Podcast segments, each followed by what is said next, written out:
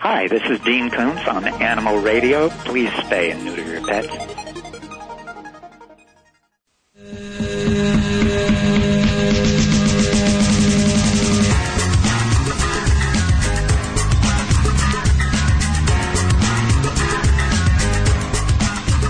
It's Animal Radio, 1 405 8405, celebrating our connection with our pets as we do every weekend. Bobbie, you should see Vladae. He's he has brand new highlights in his hair. And Lonnie, uh, only, only you could pull that off. Yeah, they look so beautiful. The light is just reflecting on them. I'm just like blinded Okay, by they are them. picking on me. Uh, Let me tell you something, Bobbie. Yes. Do you know who's the real boss? You think it's Hal? Tell me. No, it's his No, cat. no. Look at this. If you just could imagine, I mean, this is the probably six hundred dollars a do- uh, cat bed. I guess that's what it is. And that cat is just lay down on his back. I can't even describe in English. You know that he's he's like sheriffs. You know. yeah, this is true. This is uh, he's uh, this cat here actually runs Animal Radio. I believe it. I Yes, believe he it. does. I, What I see great one. talent. I see one problem in this. Hal, has its own baby, which is a cat, Uh-huh. and now the Judy is having its own baby, which is Chihuahua. Yes. Do you know what the what is the number one reason in America when the people get divorced? It's it's No. it's a problem with their among when when problems among their kids is uh, heating up. So I'm kind of you know You're waiting to see what happens. Yeah, I'm gonna see what The Are you sensing some saga. sibling rivalry coming up with these guys? Yeah, could, could be problems here. If you can start to chase that dog or vice versa. you know, I- Which one's bigger, the cat or the they, dog? And they will cat is five times bigger. Trust me. You know. You know? But you know, Chihuahuas, they don't know. They have that Napoleon uh, complex where they think they're huge. They'll take on anything twice their size, three times their Is he size. wearing a little vest and a little hat, Hal? Not yet, but I'm afraid she's going to start dressing her up. Oh soon. no! Don't dress And your and the dog. When it Judy gets a little colder, I'll put a little sweatshirt on. No, don't. and the Judy is sitting sitting near like a German shepherd. You Yes, know? this is- If you approach that dog, she's gonna snap you. I'm like a mother bear. Don't touch my cub. Mm, okay, well, we're all ready to help you today. 1 405 8405. It's your Animal Radio Dream Team. Bobbie, what do we have coming up news wise? We're going to take a look and see what California's governor did with a bill that was addressing lapdogs in California that was known as the Paris Hilton Law. This will hit home for you, Well, Judy. yeah, you know what? But when I travel with my little Chihuahua, she has to sit in her own seat. And I also want to add that she does not sleep in the bed with me. Ooh.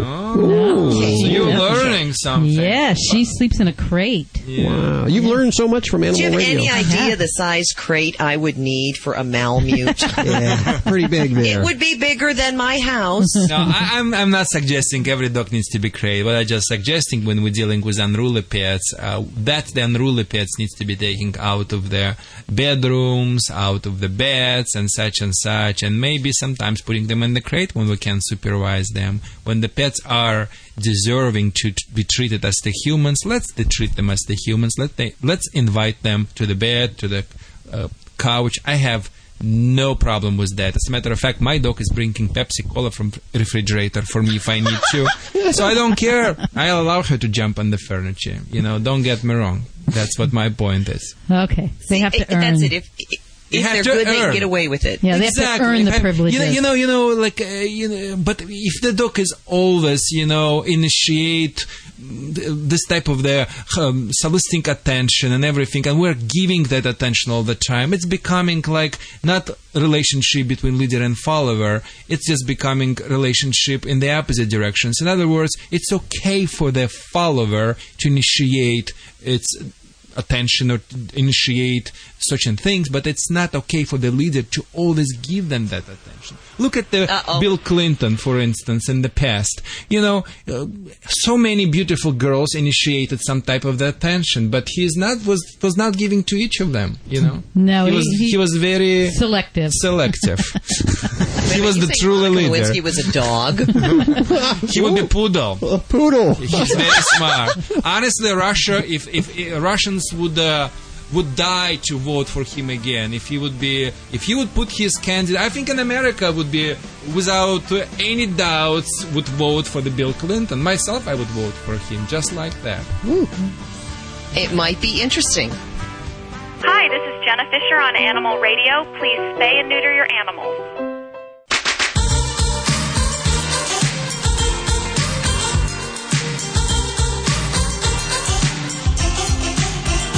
It's Animal Radio, 1 405 8405. Our dream team of experts here to answer your questions. Dr. Debbie, how are you doing?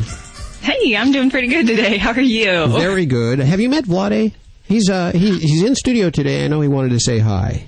Hi. Oh. Uh, hi, hello, Dr. Debbie. Well, здравствуйте. Wow. Try wow. my best. She's, it's a, it's, a, big, I mean, she knows how manipulate, how, te- how take over the Russian heart. I wish President Bush would learn that. Now, what did she actually say to you? She she said so. She's uh, she's respect Russians. She said in Russian, "Здравствуйте." It means hello. Ooh. So she showed me a lot of respect already. Oh, very good. And now, did you uh, learn that in high school Russia? Russian? I, I actually learned that in college, uh, a couple years of college Russian, and it was just, it was fabulous. I enjoyed it a lot. I have a question, as a matter of fact, in the beginning. Is it such a thing as the Viagra for the pets? No, I'm serious. Uh, Judy, why do you look at me like that? My that? mouth just dropped. You know, because a lot of breeders asking me, and they say that male dog doesn't want to perform and such and such. So I'm just asking, you know. Can I ask? We It's a free really don't encourage that. Yeah. Um, I suppose we could talk about supplements, but no, we wouldn't go there. Yeah, no, no, no, no. I, I, you know what? I, I don't think I'll be able to eat again. you got to wipe that picture out of your mind. I really do. Let's uh, hopefully. Uh, who do we have on the phones? We have Melissa on the phones. Melissa, please save us. Hi, how are you guys? Doing good. How are you doing? Um, very well. I'm doing better than my poor little kitty that I Oh. have a problem. with. What's wrong with your kitty? My kitty is about a two, maybe three year old uh, domestic short haired male, and he develops sores on the sides of both sides of his face periodically. And it's, it'll start out as a little, like, kind of a scabby feeling bump under the fur, and eventually it opens up into a little open, weeping sore. And then I either treat it with a little ointment or a, a hydrogen peroxide, and they go away. And then uh, maybe they'll be gone a couple weeks, and then they come back. And, and because I'm a driver, I've had trouble getting him into a vet. It's hard to make an appointment, and, and, and I've even tried a few to called a few on the road to see if they would take a walk in, and unfortunately, I haven't had any luck yet. So, any suggestions or Oh golly, what's your kitty's name? marshmallow? Marshmallow. Oh, and how Yeah. old is Marshmallow? Uh, maybe maybe two or three. I picked him up as a stray, also, and so I'm saying Aw. probably probably probably two or three ish. Okay. And uh, so, how long has this all been going on that you've been seeing these sores? about six months now, and and they used to go away and they'd be gone for several weeks, and now it seems like about the time they heal, they come back, and he is on regular flea treatment medicine, you know, the frontline or whatever, and and and I give I give him occasional baths when I think that might help to cleanse them, but nothing seems to keep them from recurring. Okay, and let me ask you this: Does is Marshmallow bothered by this? Are we scratching, rubbing? Yes. Are we uncomfortable? Yes, he Okay. right, like they itch. All right. Well, poor fella. And I'm assuming Marshmallow must be a nice white kitty. Uh, white with gray spots on him. He's kind of a Okay. Dalmatian looking thing. And, and are you having any problems with any kind of eye involvement, anything else, or is it just the skin? just just the skin, and it mostly on the sides of like both cheeks. Really, once in a while he'll get one on his neck, but mostly it's either either or cheeks, or sometimes both at the same time. And and I do have another cat that rides with him, and they lick each other all the time. The other cat hasn't uh, uh, uh, caught this or been affected by it, and and I also have a dog, and and it doesn't seem to bother anybody but poor little Marshmallow. Oh my goodness, you must have a full cab then with all these critters. Well, yeah, I gotta keep. I gotta quit picking up strays, but they they they need somebody. Yeah. Well, what you're describing, actually, the first thing that comes to my mind is that we might be dealing with some kind of an allergic skin disease. Um, a lot of times cats will develop types of lumps and sores on the face area, and that can actually be a result from a type of an allergy, whether it be to something they're eating, um, say a t- particular protein in their food, um, or something even environmentally. Um, you know, pollens in the air, um, insects, um, you name it, just about anything that people can be allergic to, cats and dogs can be as well. And cats can develop a, a type of a lesion called miliary dermatitis on the face, and it kind of looks like little little pimples and sometimes they crust and they bleed and there'll be hair loss and some will be itchy, some will be not so itchy, but if it's in the face area, then that would probably be one of the first things that I'd really investigate. So um, I would definitely see if you can do a drive-through and get into a vet's office because I would really want to see about maybe getting a little bit of some surface check on those areas, see if there's anything growing in there, any infection. Um, things like ringworm. You know, we got to keep our eyes open for something like that in cats, even though your other pets aren't affected. Some animals will get just a little local spot on the face where that can really kind of take hold. Um, and then I would definitely look at um, food because um, with food allergies, we can see cats that get these kind of sores, this miliary dermatitis on their face, and uh, that's kind of all they can have. Um, so they don't have to be really overwhelmingly scratching elsewhere on their body.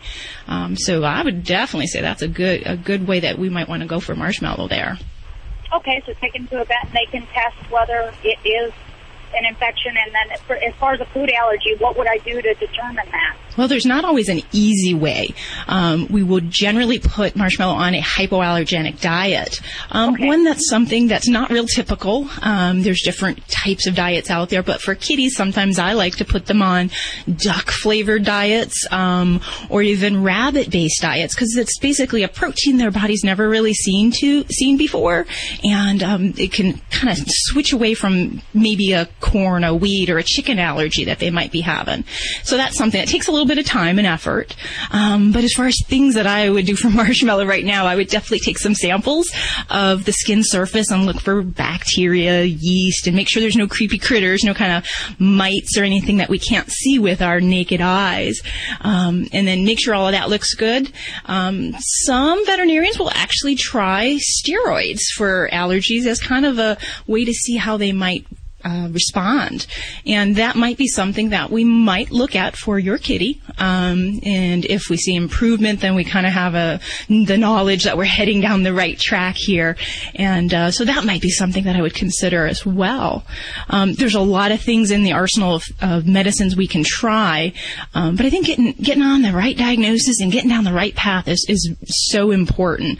So um, I would I would personally say, yeah, I'd, I'd want to take a peek and, and take a sample because you know vets can't stop poking and picking at things. That's what we love to do. so uh, I would definitely like to like to see more about what's going on there. I hope that's helpful for you, and hopefully we'll get Marshmallow on the right track. This is Dr. Debbie with Animal Radio, 1 405 8405. Dogs or cats, horse or emu, animals.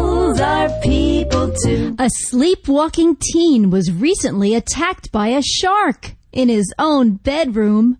14 year old Sam Hawthorne was bitten in the face by a long dead souvenir shark hanging on the wall of his nautical themed room.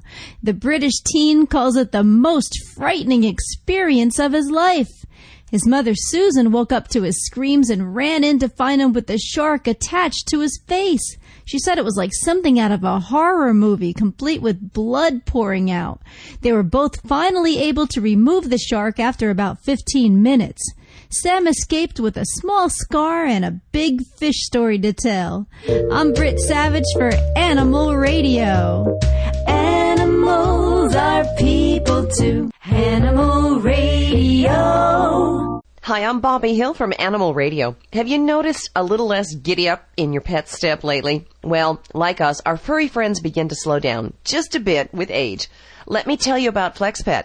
It works for both cats and dogs. It's the most effective and comprehensive joint formula for improved mobility, and that's what you want. FlexPet's the only one with CM8. In fact, FlexPet has a money back guarantee. It's the best one in the industry. FlexPet is so confident that you will see improvement in your pet's mobility.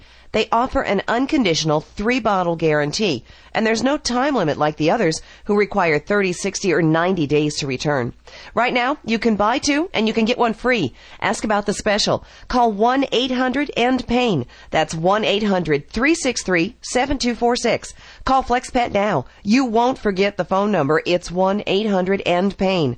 I'm Bobbie Hill from Animal Radio, and I wouldn't tell you about it if I didn't believe in it. FlexPet. 1-800-END-PAIN. Hey, you want to keep a secret from your dog?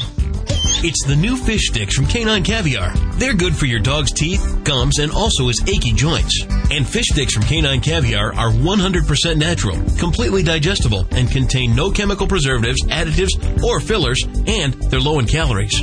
But don't tell your dog that. All they care about is that they taste good. Get your dog fish sticks at caninecaviar.com. That's www.caninecaviar.com. This portion of Animal Radio is brought to you by NAPPS, the National Association of Professional Pet Sitters. Let NAPPS help you achieve your dream of a financially rewarding and fun job by providing you with the education and tools you need by visiting www.petsitters.org. Listen to the news. Two dogs rescued from a locked car. Emergencies can happen anywhere, anytime. They can even affect your pets. In other news, a local policeman saved a cat today. Being prepared and knowing what to do can be the difference between life or death for you and your pets. The same Red Cross you know and trust is the leader in pet first aid preparation and education. Look for dog or cat first aid guidebooks with DVDs online at redcrossstore.org or contact your local Red Cross chapter for more information. The Red Cross is helping protect our pets.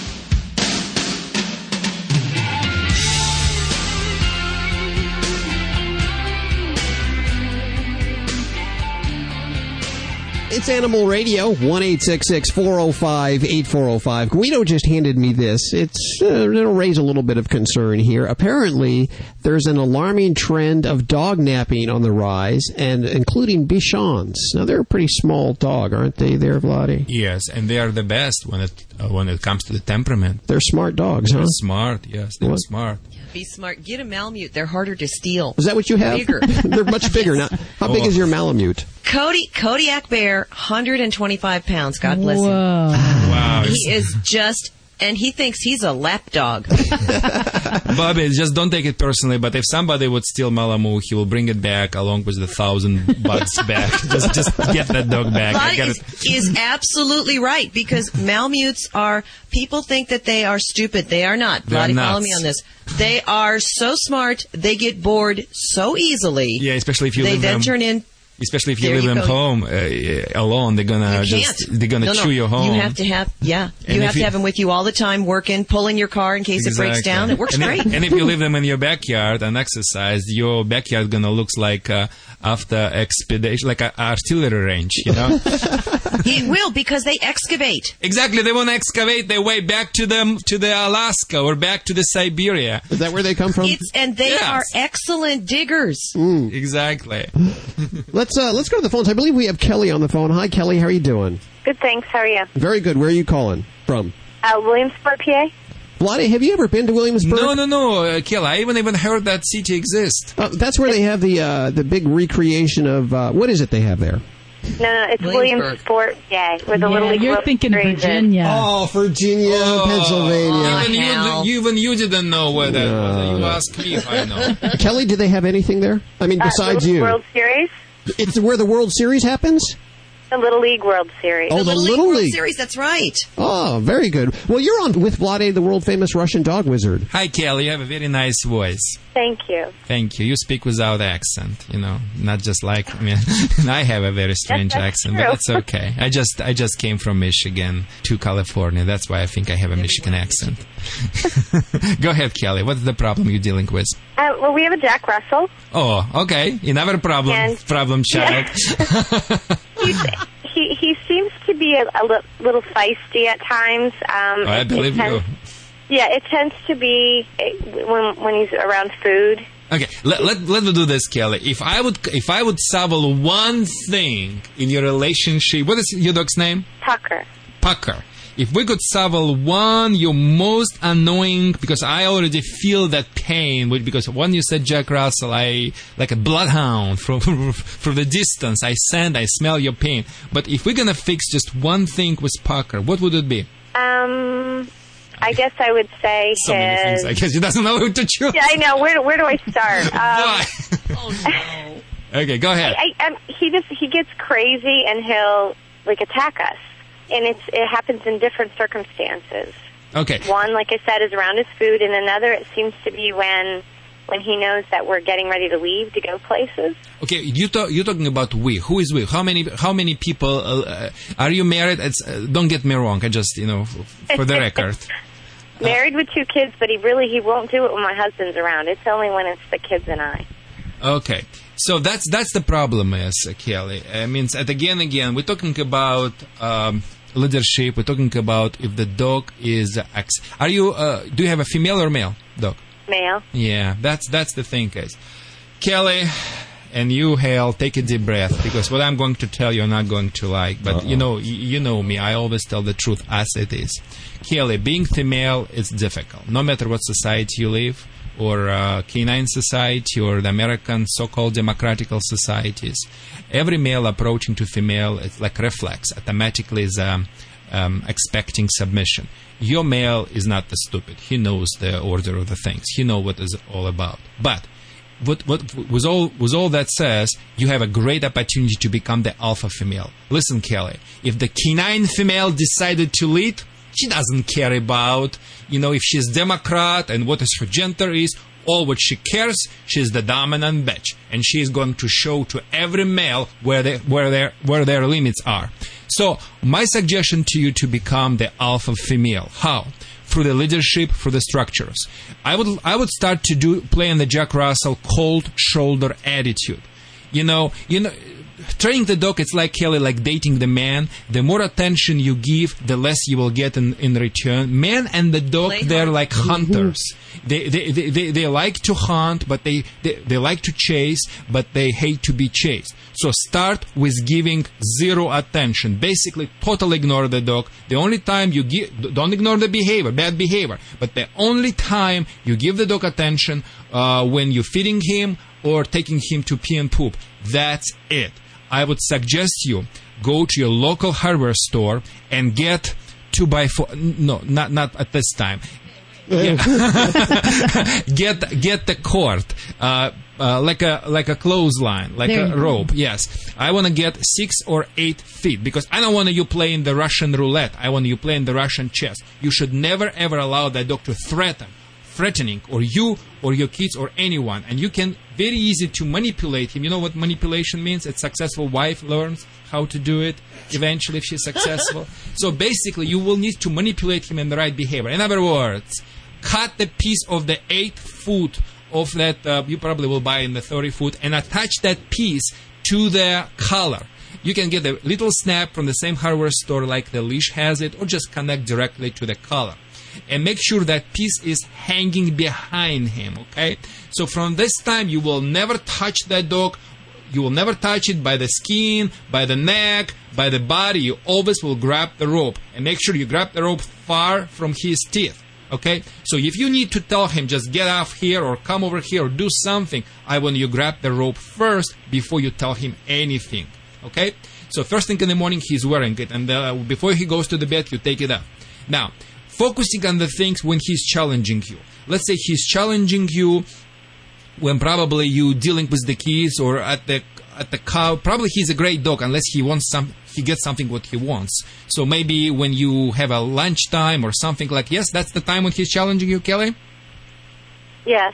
Okay, so what you need to do proactively, what I would do if I were in your shoes, I would put him in the little crate before, because it's serious issue. I don't want anybody, any, anyone get bit in the crate. Okay, and after deal with my kids, I deal with my lunch and such and such.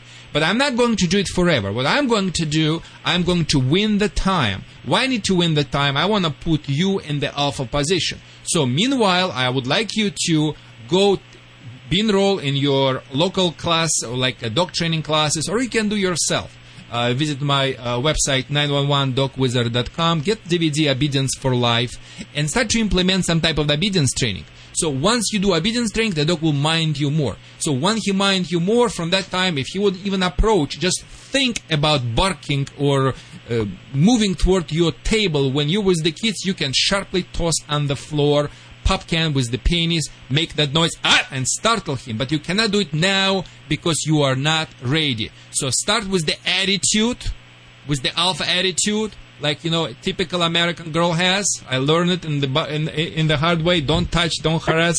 You know. Very good. You did learn. Exactly. Just back off. And start with the attitude at, at the structures. Never give any commands you cannot enforce. Always reinforce what you says. Always use the rope. Uh, continue to the privileges. Which means, you know, don't allow him sleeping with you in your bed, get him off the furniture, but always use the rope to get him up. And after do obedience training, and from that time you will be better off. Okay? Okay. Give it a shot. 1 405 8405 to talk to any one of the Animal Radio Dream Team.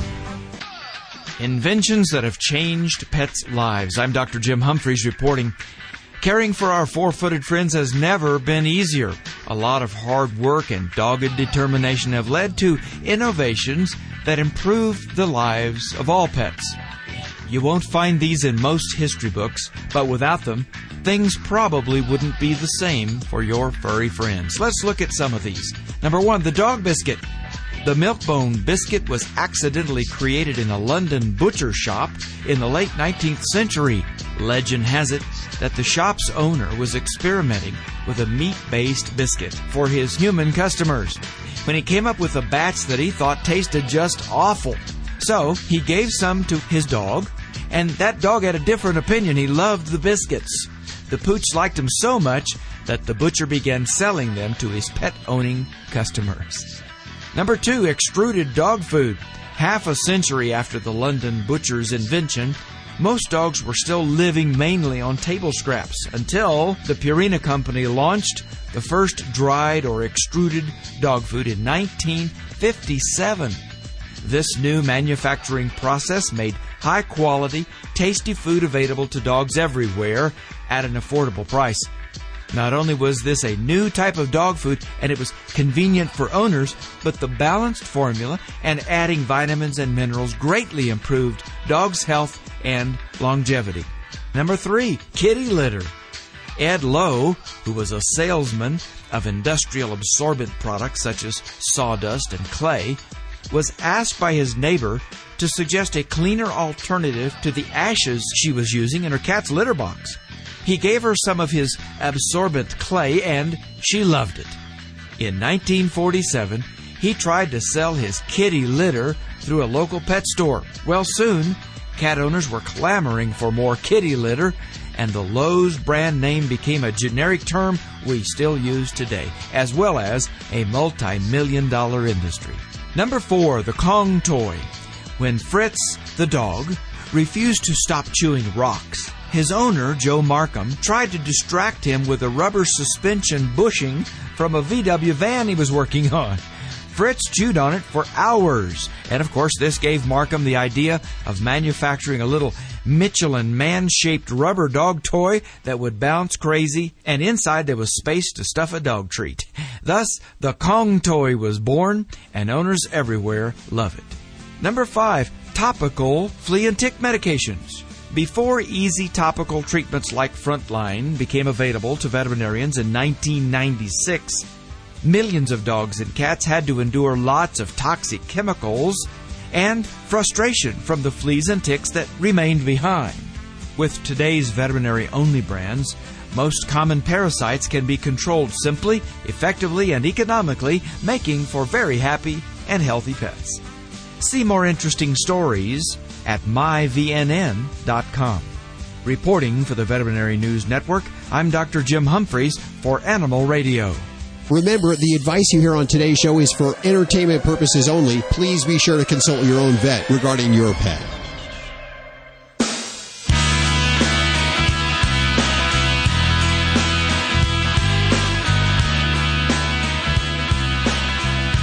1 405 8405. It's Animal Radio, celebrating our connection with our pets.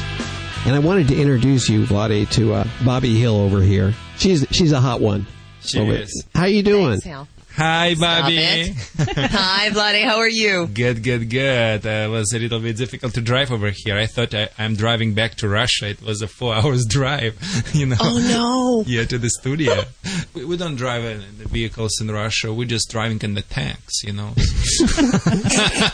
Where did you park that thing? Ah, we're parking the tanks. You're right. It's a good question. Yeah, we're parking on the streets, you know. It's up on the lawn of the Yeah. studio, and the By the way, Bobbie, uh, let me ask you: Do you have a dog? Uh, I have a Malamute. Oh, you you you got the dog. Yes. I got a real dog. you have a real dog, not just the Judy. You know, Judy got. Uh, hey guys. how put it? We mean that in a good way, Judy. Yeah, she's right here in the studio. She's all curled up, and I have to admit myself, she does look like a little rat at first glance. But you know she's what? cute. She's a wonderful pet. She's I a see. very good dog. She's very good. She's very well behaved. Even though, Yes. even though, what is the breed she is? Chihuahua. Even though she's Chihuahua. A chihuahua. just just picture she As Les like a- Nessman would say. Yes. She looks like a Great Dane, or no, like a Dalmatian, just real small, because she's white with black spots, so she's real cute. Hmm. Hardly a dog, Aw, Here she is. Uh, the big aw yeah, cute babies. sick 'em ladybug. That's a real macho name. hey, not from you now. Well, let's take a quick peek at our headlines. This is an Animal Radio News Update brought to you by Simple Solution.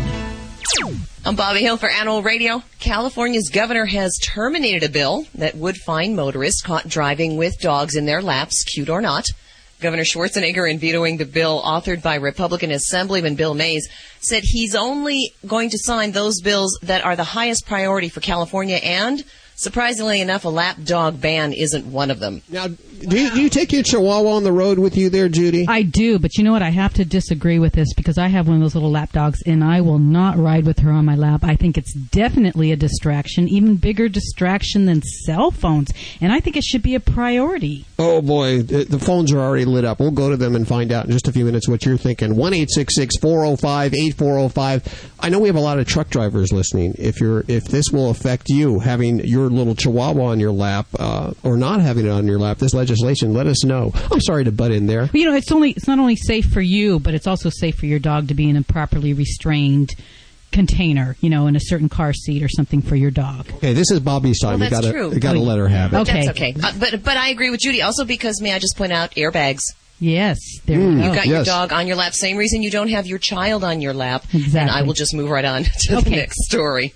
A report on Philadelphia's ASPCA Mission Orange shows progress in adoptions and a reduction in the number of unwanted pets put down at animal shelters. The report data showed an increase in the number of adoptions, lost animals returned to owners, and a decrease in euthanasia. The project began back in 2006 when the ASPCA partnered with Philadelphia area animal welfare groups in a drive that helped raise awareness to the plight of animals in shelters. And way out west in Casper, Wyoming, police officer responded casually Monday to a 911 call about a bothersome cat on a front porch until he found out it was an adult male cougar lounging at the home of Beverly Hood. The officer ducked inside Hood's home and called for backup. A warden from the Wyoming Fish and Game Department arrived to tranquilize and safely relocate the cougar. Kitty, kitty, kitty. no kidding. Speaking of shelters, uh, the folks behind the film Beverly Hills Chihuahua, which opened yesterday, searched high and low for the lead in the picture, Papi. The part of the Chihuahua part male mutt lead in the movie was rescued from an LA animal shelter. That's after trainers held months of auditions. The movie wound up casting more than 200 dogs, including Dobermans, Poodles, German Shepherds, Pugs, a Labrador or two, and a Dachshund. Some were seasoned Hollywood canine vets, but others, many of them, were found in shelters in Los Angeles and in Mexico. The Humane Society, however, is warning lovers of the pint-sized pooches they are the one of the most popular breeds in puppy mills, which raise dozens of dogs in cramped cages. Papi, by the way, whose off-screen name is Rusco, has now found a permanent home with Alexander, the head trainer of the movie, at his ranch outside Los Angeles. I'm Bobbie Hill for Animal Radio. Get more breaking animal news at animalradio.com. This has been an Animal Radio News Update brought to you by Simple Solution with a tip for pet messes. For liquid spills or urine stains, blot up the excess by starting on the outside of the stain, then move toward the center of the affected area. This will prevent the stain from spreading. And welcome back. It's Animal Radio, 1 405 8405, celebrating our connection with our pets. Love to hear from you today. You have a question about your cat, dog, iguana, medical, behavior question. We got it covered here with our dream team. Also, Fred Willard, the comedian Fred Willard, will be joining us. He's pretty much a regular here. Okay, you go ahead. Okay. Yeah, I, I'm- I'm just I listened that report, and I, as the professional, I know the Chihuahuas are very s- a tough case because they have a very a lot of very specific behavior problems, and uh, they're not the worstest breed in the world, but they Uh-huh. have a lot of problems. Well, I just want to No, say Vlad right here. Right. Yeah, well, mine doesn't. You know, my baby. Well, yours is an exception, she- Judy. She's she's very Judy, you- well behaved and she Sorry, listens. Judy, sorry for interruption. I mean, you're like worse than the typical uh, listener or caller. you know, you always put yourself in the defending position. I'm not talking about you, Judy, and I'm Okay. talking about your pet. Your puppy is great. you She know. is a great Yeah, puppy. because sometimes Yes. when the God opened the door, he closed the window, and vice versa. When he closed the window, he opened the door in your case. Yes. But in the reality, that's what it is. You know, Chu- people with chihuahuas have a lot of problems. Well, you know, I just want to make a, a mention after the news story as well is that uh, I got my puppy Chihuahua from a rescue. Ooh, very good. Good girl. God bless your heart. Yes. Yeah, we know a lot of people are going to go out right now and get chihuahuas because of the movie there. And before you do that, think about that. That's a long-term commitment. They are a tough dog and not a good starter dog, but I will say, Judy, you have been blessed. Your dog goes to the bathroom in the right place, doesn't It's unbelievable. Uh, it really Sleeps is. through the night. unbelievable, She's- unbelievable, unbelievable. But but if if the, when the people get the chihuahuas, please give us a call because again, they may be not bad. They just need Vlad. They need Vlad. Okay, That's well, it. They just need some love. one eight six six four zero five eight four zero five. We're going to the phones next. Do you know what a Roman chariot, a covered wagon, railroad tracks, and a solid rocket booster have in common? They were all designed to accommodate the width required for two horses. Perhaps more than any other animal, the horse has influenced the way in which humankind lives in the world. Before that one moment 4,000 years ago when the very first horse allowed a person to climb upon its back, people were limited in the distance they could travel by how far they could walk or run. But that one horse, in his or her decision to enter into a relationship with humans, started a stampede of change in the way people traveled, communicated, hunted, farmed, fought, and even played. Even if you have never touched or ridden one, horse is part of your everyday life. Those horse-drawn chariots that established the width of roads throughout an empire continue to inform the design of transportation today. The power of two horses were used to carry out the manifest destiny of a nation. And more than 150 years later, the faint trace of wagon ruts from the Santa Fe and Oregon trails are still visible. The tracks for the railroad were laid in those dual sets of hoofprints, followed later by the network of highways that connect a country. First the locomotive, and then the automobile paid homage to the animal that defines engine capacity in a term we still use today horsepower. And before a spaceship can blast off to the heavens, its booster rockets must first travel by rail. The influence of horse's power experienced even on the moon. The power of the horse is not limited to just establishing an empire, crossing a continent, or launching a satellite into orbit. The Spanish conquistadors introduced the horse to the Americas in the 16th century, completely changing a way of life for the once agrarian Plains Indians, who then began hunting bison from horseback. The native rider and horse as a mythic one is an iconic image of the vanished West. Although that lifestyle lasted only 200 years, until locomotive horsepower allowed sporting men to board trains and shoot the bison out of the window as they sped by, leaving millions of buffalo carcasses to waste and rot in the tall prairie grass, and bringing to near extinction both a species and a way of life. A tragic and twisted abuse of horse power. It was the Chinese who first introduced horses into the field of war with their 5th century invention of the stirrup. Throughout the ages, countless horses have died alongside countless men on the field of battle. Even as late as World War II, the Polish cavalry was charging German tanks. Alexander the Great and Bucephalus, George Washington and Nelson, Robert E. Lee and Traveler. The iconic image of horse and soldier also lives in the global imagination. The most poignant of these is Comanche, the only survivor of Custer's last stand. It is said that Comanche was found two days after the Battle of Little Bighorn, standing next to his fallen rider, both horse and soldier left alone and undefiled. Perhaps as a testament to the timeless bond between horse and rider that demands respect even among battle scarred enemies. Today, the average person's connection to the horse is usually found on the racetrack. In fact, thoroughbred racehorses are considered the most valuable animals in the world. But the true value of the horse extends far beyond a winning bet. Whether in your car traveling upon a highway of hoofprints or watching a television program beamed to you via satellite, it is the distant hoofbeats of horse that you hear running in the background. Visit us on the World Wide Web at voiceoftheanimal.org. For Voice of the Animal, this is Rayanne Cumulos. Hi, I'm Vanna White, and I invite you to help solve the puzzle of saving animals' lives.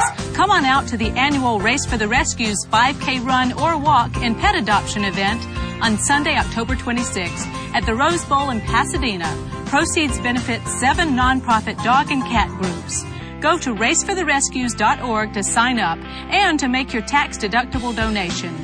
Make adoption your first option. Racefortherescues.org. Don't forget to join Animal Radio Live at Race for the Rescues. More information at animalradio.com. We wouldn't miss it for the world. We hope you don't. Ever dream of a home free from pet stains and odors? Haven't we all? Now defending your dream is easier with Simple Solution Stain and Odor Remover. The new and improved rapid response formula works faster and better at complete and permanent stain removal. This new bacterial and enzyme formula is more powerful and more effective for those tough pet stains like urine, feces, and vomit. Your dream is our reality. Simple Solution products are available at pet specialty stores nationwide. This portion of Animal Radio is brought to you by OxyFresh Pet Oral Hygiene Solution. With OxyFresh, you can save money on expensive dental care with Pet Oral Hygiene Solution and save your pet from embarrassing bad breath moments. Kissable Fresh, OxyFresh. Visit www.oxyfresh.com for more information. Listen closely.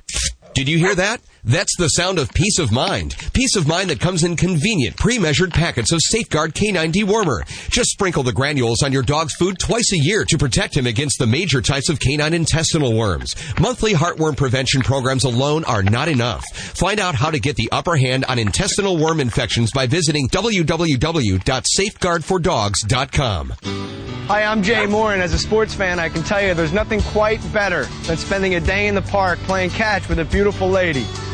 Like Shirley, my dog. Listen, adopt a pet. They are the most loyal companions you will ever have.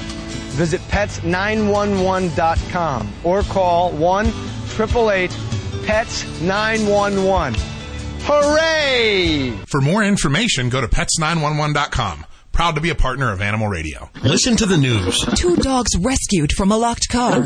Emergencies can happen anywhere, anytime. They can even affect your pets. In other news, a local policeman saved a cat today. Being prepared and knowing what to do can be the difference between life or death for you and your pets. The same Red Cross you know and trust is the leader in pet first aid preparation and education.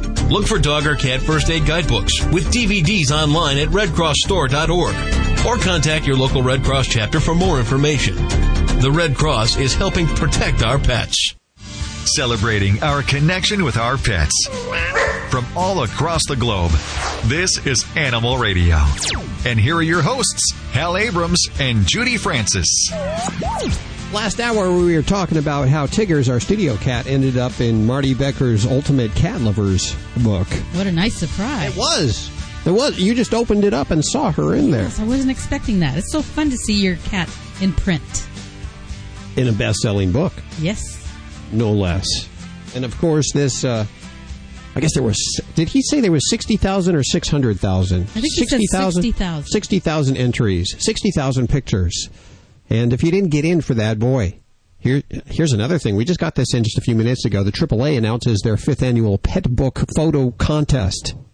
They're looking for pictures of your dogs, cats, iguanas, fish that travel, traveling fish, and birds, as we heard earlier in the show. Lots of traveling birds Uh huh.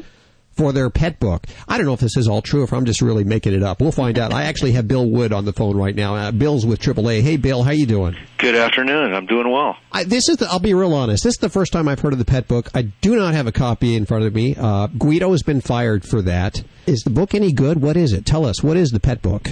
The book is excellent. It's an indispensable guide for people that travel with their pets. Most of the book is listings of hotels that allow pets and tells you the specific amenities and the restrictions on pets, which ones they take, how much extra it'll cost, if anything.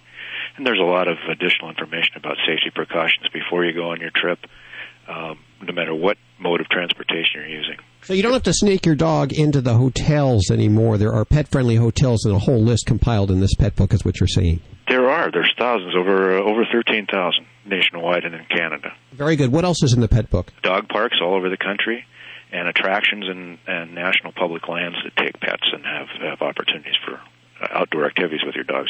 Usually it's dogs. The 11th edition is coming out, and you're looking for pictures. The winners will be featured on the cover and the spine of this 11th edition of the AAA Pet Book. What are you looking for exactly?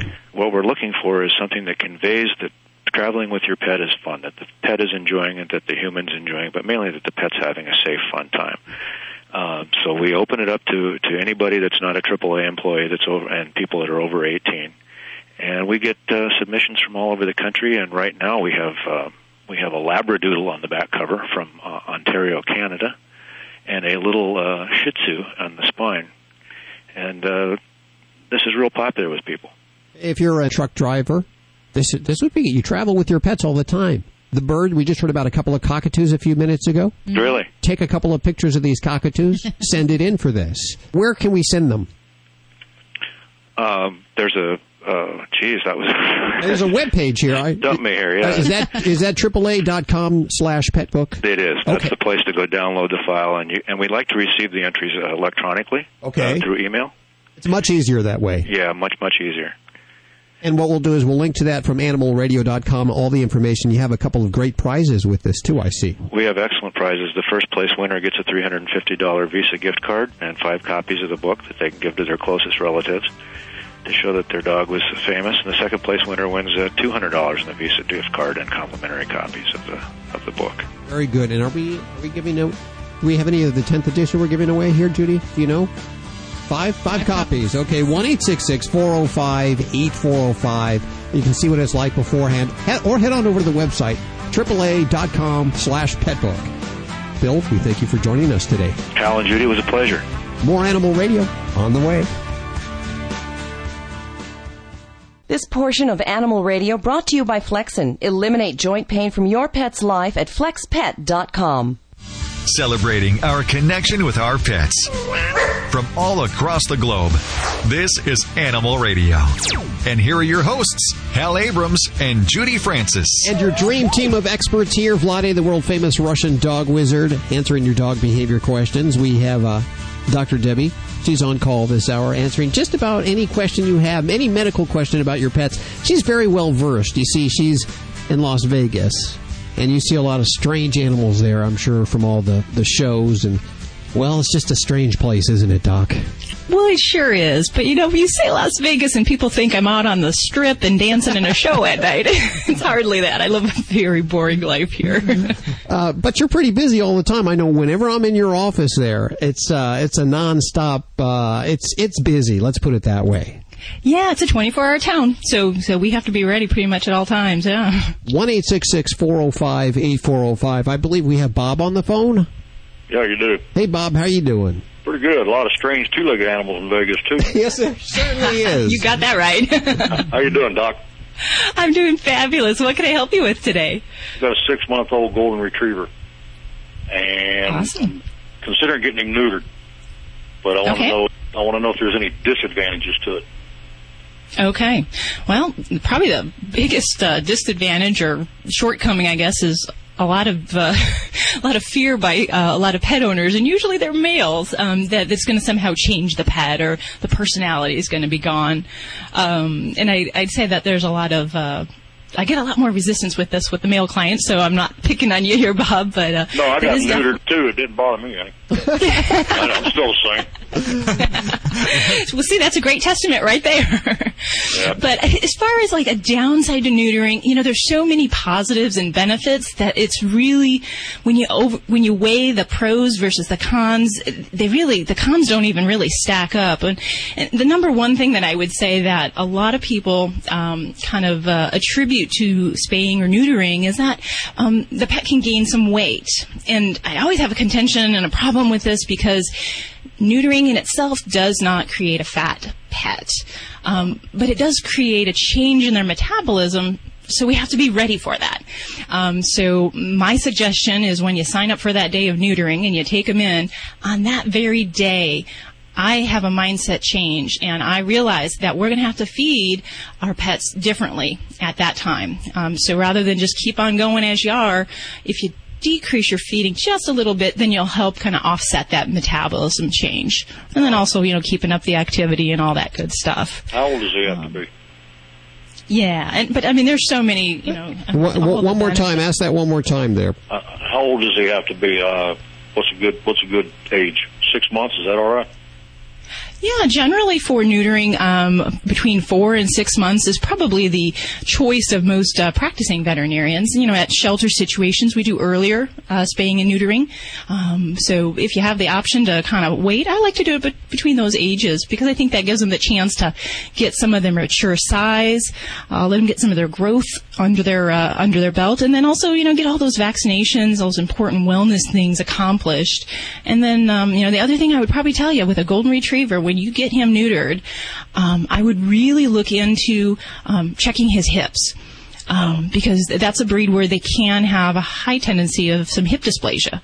So talk to your vet, you know, maybe have an x-ray shot while they got him under. It's a perfect time to get a look at that. But I would certainly, uh, you know, I, I'd encourage you there, Bob, because I think it's, there's so many benefits, you know, beyond, uh, population control. It helps with decreasing reproductive cancers, you know, behavioral problems, desire to kind of roam and, and want to get away from the home. Um, so I think all of those things really outweigh that, and I wouldn't have any We- hesitation. We have a female dog that's a mixed dog, and uh, she was spayed quite some time ago. She's eight years old now. She still gets urges. So, I mean, well, you know, she can't do that's interesting. Yeah. So does she try to mount him? yeah. Okay, you know what's going on there? Uh, That is actually doggy uh, hierarchy. That's doggy dominance. Yeah. That's what I Yeah. So in, in the human world, you know, um, you'd probably just have that figured out. But in dog world, they have to kind of demonstrate that. And, um, you know, she's just saying, hey, I'm boss over you. Um, and it's not always the older dog that is the boss, but in her situation, that certainly sounds like that. So it's hard to watch. I just turn my head and just shake my head. And when that happens at my household, and, uh, you know, just, just kind of look the other way. But, uh, no, she's not actually having urges there. Thank you for that call. I totally agree with the doctor about the healthy. Um, you will eliminate so many healthy issues if you do the right things to neutering your pet. But from the behavior wise, from the behavior point of view, it's a great thing to do too because you will prevent uh, uh, marking territory, some dominance issues, and uh, also I would I like to put in the simple terms so you would not have any mental reservation against that. What you would what would you think if you would be the man, live all your life and never experience sex? So this is the same thing your your golden Oh, I'm retriever. married. I can kind of relate to that. Okay, so that that's the, that's the great analogy, and and your bitch is definitely sh- uh, shows to the male, so she's the bitch. It's a dominance behavior having that's nothing to do to you know the hormones uh, imbalances. Okay. Can I ask one more question? Yes. Real quick. Uh, on my retriever, he's got a spot right above his tail on the back of his butt that's kind of scabby. He's been biting and scratching at it. Is, is do you think it's dry skin or something like that? Yeah, I mean, it certainly could be. Um, that's a that's a main area where we do see some flea allergy dermatitis. So I'd make sure that we're doing some really thorough flea control. Um, There's no fleas up here. Not where you're at, huh? Where are you? High, high desert of California, up by Victorville. Oh, wonderful. You know where Victorville So, is. And he's a little bit young, but we do see in older male dogs that they can get what we call stud tail, um, which is a kind of a change in the oil glands at the top of the base of the tail, kind of on the rump area even. And they can get some hair loss. They can get some kind of crusty, even like a yellow or an orange buildup on there. Um, I'd be a little surprised if that's what he's got, just because he is still kind of a youngster. This is right on a butt, on, on the top of, right on behind his hips, between his hips, right, you know, above his tail, about five inches above the tail. Okay. Spot about the size of a half dollar. Yeah. If it's not something of a hormonal nature, then I would want to take a look at that and see if we've got a, maybe a skin infection. Um, and I, I know you say you're not in flea country, but that might be something to check as well. Yeah, oh, I can do that. I got to take him to the vet, get his heartworm test anyway. All right. Oh, I appreciate it. Thanks, Bob. Okay. Hey, thank you guys. Have a good one. 1 405 8405.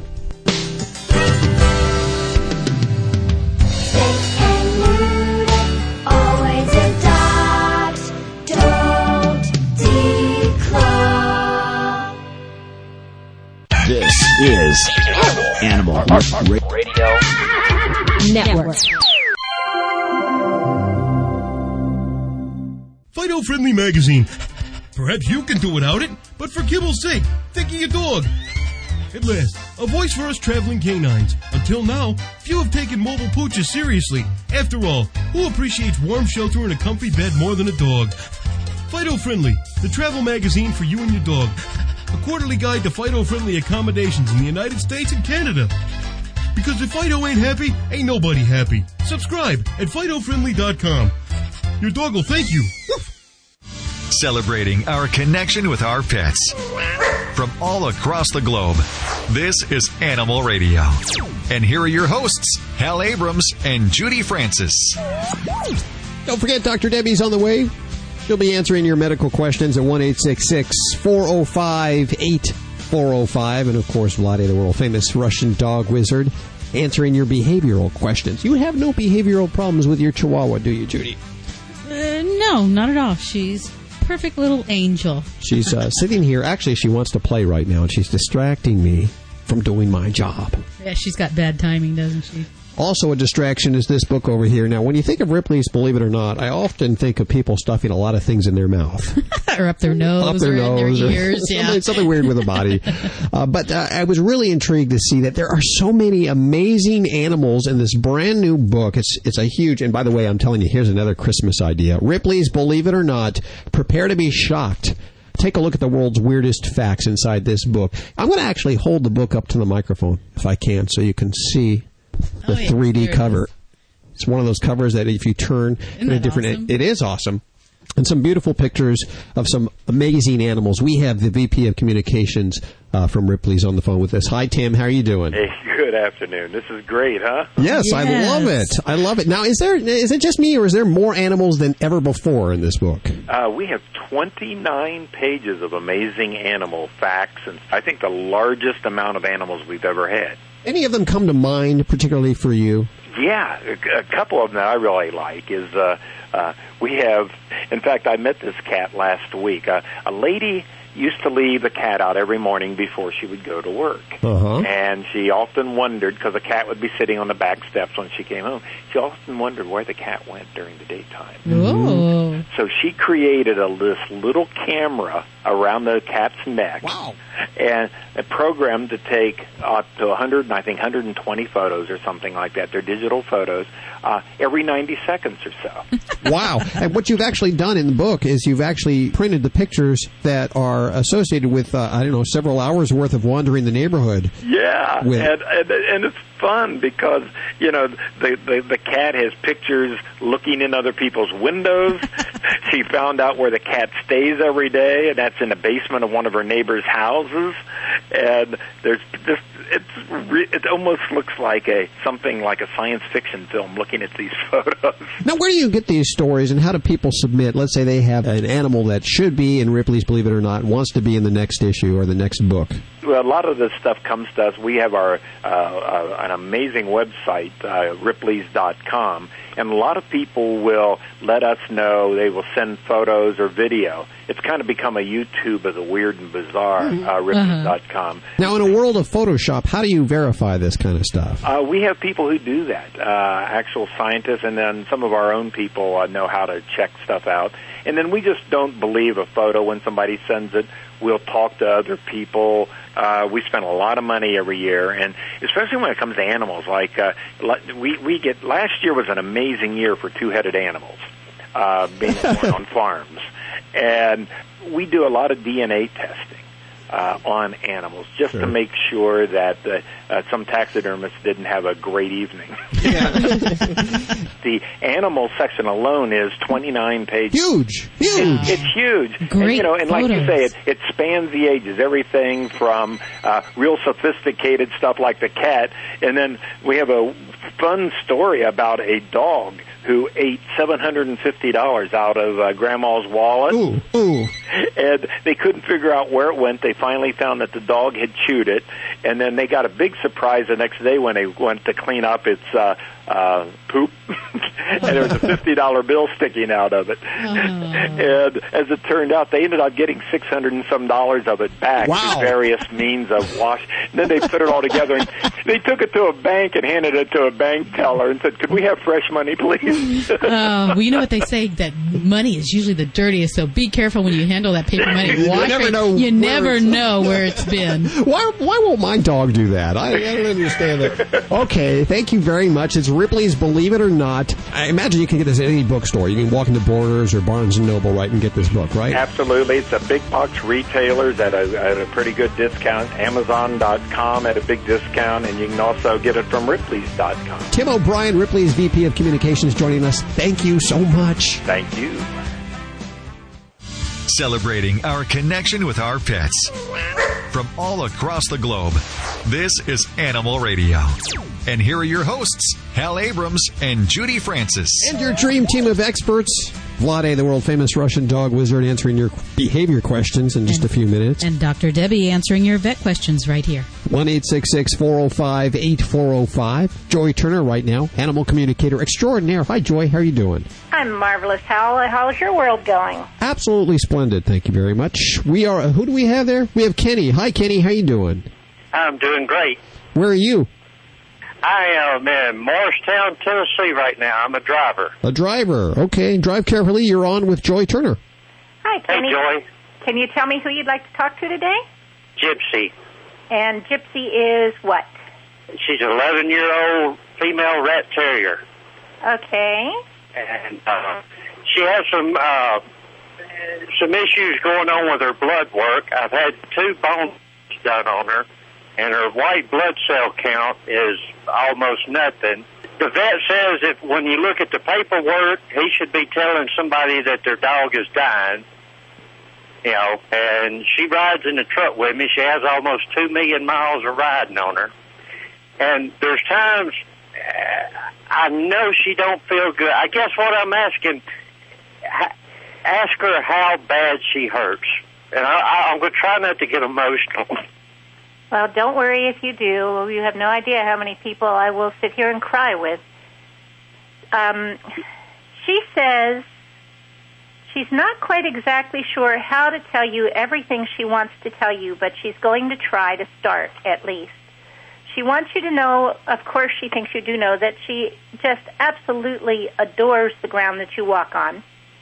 Yep. And she says her plan is to stay with you in this body for as long as this body is going to let her keep it. And if it doesn't let her keep it, then she plans, if you want her, to come back in a different body to be able to be with you because she wants to be with you your whole life. Okay. She says, you have to understand from a dog's perspective, her body might seem like it's not doing all that well, but where it might be kind of, so to speak, killing a human to feel the way she does, Right. it's fairly uncomfortable, is what she would say, but not to a point where she wants help leaving it. Okay, because to keep from being selfish, you know, that's what I've always I'm always asking myself: Am I being selfish? You know, and But you know, when I go to leave home, you know, I know she don't feel good sometimes, but she's right there ready to go, and you know, Uh, she she we're around we, for eleven years. We've been around each other twenty four hours a day, seven days a week, almost. She wants you to know that if you ever went and left her, she probably wouldn't be able to last until you got back because that would be kind of like her crushing blow to be away from you. She considers herself kind of tied to you at the hip, and that's where she wants to be. She says literally until the minute she leaves her body, that's where she wants to be, and there's no question, no doubt. Nobody's going to change her mind. So that's what she wants. And she says she thinks that you'll know when she's ready to give up. She said the only other time that she would ask you to help her is if her body just wouldn't function anymore. It wouldn't move if she couldn't make it move. Then she would need your help to leave it. But she said other than that, she doesn't really care what her body feels like as long as she can inhabit it. Okay. And she wants to know if all that makes sense to you. It it makes perfect sense. You know, because everyone says that me and her talk to each other all the time, and I kind of knew what you're telling me. Mhm. It's, but it's like I needed her to tell me. Absolutely. Well, that's how she feels about it, and she says she doesn't know how long she can be in there. She may be another 11 years, although she kind of doubts that. Okay. And that that's weird because three weeks ago I got another rat terrier that's riding with us. Mm-hmm. You know, and eh, she seems to really like him. You know. She does, and she says she's teaching him everything she wants him to know to take care of you. See, I've I've asked her to do that, Well, that's what she's doing. She says that's her job, and but tell her this for me. I'm I'm I didn't get him to replace her. she understands that. There's no question in her mind that in your heart there is no replacement for her. She gets that. Okay. She says, but there will need to be a continuance once her body isn't inhabitable anymore, and that's what she sees him as. Good. Not as a replacement, but as a continuance. Good. Good. Because that, that's when I got him and let him ride with us. And, you know, I've asked her to teach him, because riding in the truck, she's a perfect companion. She know, you know, she knows the routine, you know, she's, you know, and I, I've asked her to teach him to make him a good rider. Well, that's what she's doing. But I, I try to, I try, I tell her every night, you know, I'm, I'm not replacing her. You know that I, I I know her condition. And, you know, I just want a companion to be around her so she can teach it and let it know, let him know how much I love her. That's what she's doing, and she says, you know, you can stop telling her that because she does understand it unless it makes you feel better. Okay, because I tell her several times a day. Yeah, she thinks you feel guilty about getting another dog, and she wants you to not. I do. She wants you to stop feeling guilty. She sees it as perfect order of the universe. Wow. So she really wants you to stop feeling guilty and feel the excitement and the joy that she gets to feel by teaching him what she wants him to know. All right. And uh, let, let, let me add this right quick. I know I know we're probably short on time on the air, but we had an old dog years ago and we were worried about her health. She had Cushing's disease. And I had a gypsy, even when I'm home, she's outside with me. And we were worried about Missy. And I had a dream that Gypsy was there with me by my motorcycle, which she always is. And I said something to her and she started talking to me. And I asked her, I said, what are you doing? She's talking. She said, I don't know, but I can only talk for a minute. And I asked her, I said, how's Missy? And she said, Missy's going to die. Ah. Two months later, she died. Well, you know, they can come to us in dreams, and in dream states, things can happen that we wouldn't think could happen in our waking state. But I, I listen to your show every Saturday, and I've been wanting to call in, you know, because she's my buddy. Like I say, we're together 24-7, you know, and That's what this show's all about is that connection that we have with our pets. And you've just you you're making uh The hair is standing up on our arms here in the studio. we appreciate your call, Kenny. Please go give Gypsy a big old hug from all of us. She's right here beside me. Thank you, guys. You have a great show. Thank you very much. 1 405 8405 if you want to talk to Joy. Of course, you can get your Joy fix five days a week at animalradio.com. And the website, Joy, what is it? It is talkwithyouranimal.com. We'll speak to you very soon. Thanks very much. Dogs or cats, horse or emu, animals are people too. A Scottish woman credits a head butting cow with saving her life. Sarah Kerr had been feeling some indigestion for a while, but it wasn't until a cow butted her in the stomach that she sought an examination, which revealed she had cervical cancer. Doctors reported that without the examination, the disease would have likely spread to a dangerous level. Kerr, who works as an agricultural expert, was quoted as saying, If it hadn't been for that accident with the cow, I don't know what would have happened. I'm Britt Savage for Animal Radio. Animals are people too. Animal Radio. Hi, I'm Bobbie Hill from Animal Radio. Have you noticed a little less giddy up in your pet step lately? Well, like us, our furry friends begin to slow down just a bit with age. Let me tell you about FlexPet. It works for both cats and dogs. It's the most effective and comprehensive joint formula for improved mobility, and that's what you want. FlexPet's the only one with CM8. In fact, FlexPet has a money back guarantee. It's the best one in the industry. FlexPet is so confident that you will see improvement in your pet's mobility. They offer an unconditional three bottle guarantee, and there's no time limit like the others who require 30, 60, or 90 days to return. Right now, you can buy two and you can get one free. Ask about the special. Call 1-800-END-PAIN. That's 1-800-363-7246. Call FlexPet now. You won't forget the phone number. It's 1-800-END-PAIN. I'm Bobbie Hill from Animal Radio, and I wouldn't tell you about it if I didn't believe in it. FlexPet. 1 800 and pain. This portion of Animal Radio is brought to you by Safeguard Canine Dewormer. Did you know that your dog could have intestinal worms even if he's on a heartworm prevention program? For more complete protection, deworm your dog twice a year with broad spectrum Safeguard Canine Dewormer. To find out more, visit www.safeguardfordogs.com. Have you been dreaming of that special career that not only offers you great financial rewards, but is also really fun? You found it. Pet sitting is becoming one of the fastest growing home based businesses in the country today. NAPPS, the National Association of Professional Pet Sitters, can help you achieve that dream. NAPPS will provide you with the education and tools you need just by visiting www.petsitters.org. That's NAPPS at www.petsitters.org. Hey, you want to keep a secret from your dog?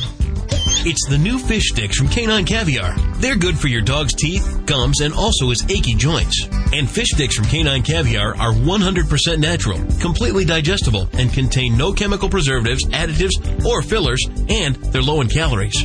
But don't tell your dog that. All they care about is that they taste good. Get your dog fish sticks at caninecaviar.com. That's www.caninecaviar.com.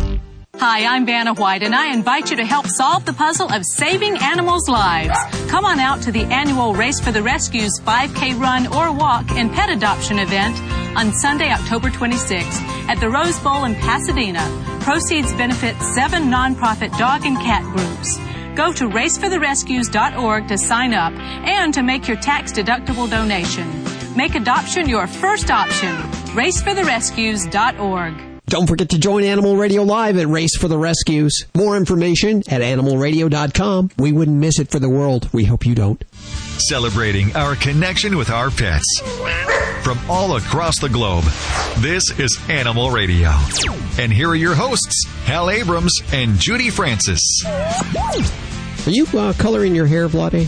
Doing something with your hair? Ah, you know, you need to know. Are you working for KGB or FBI? I'm just. No, I just want to make sure I'm not going insane. Alright. It looks good. It really does. Thank you so much. Highlights, Thank you maybe? much. I, I was expecting that compliment from the jury, not from you. Yeah, okay. You can't say highlights. Highlights highlights paint a different picture than coloring your hair.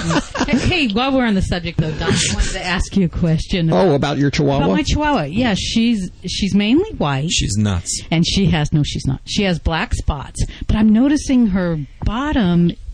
th- It's getting black spots on her bottom. It's like her skin pigmentation. She's all of a sudden developing all these little spots on her bottom. Yep, yep.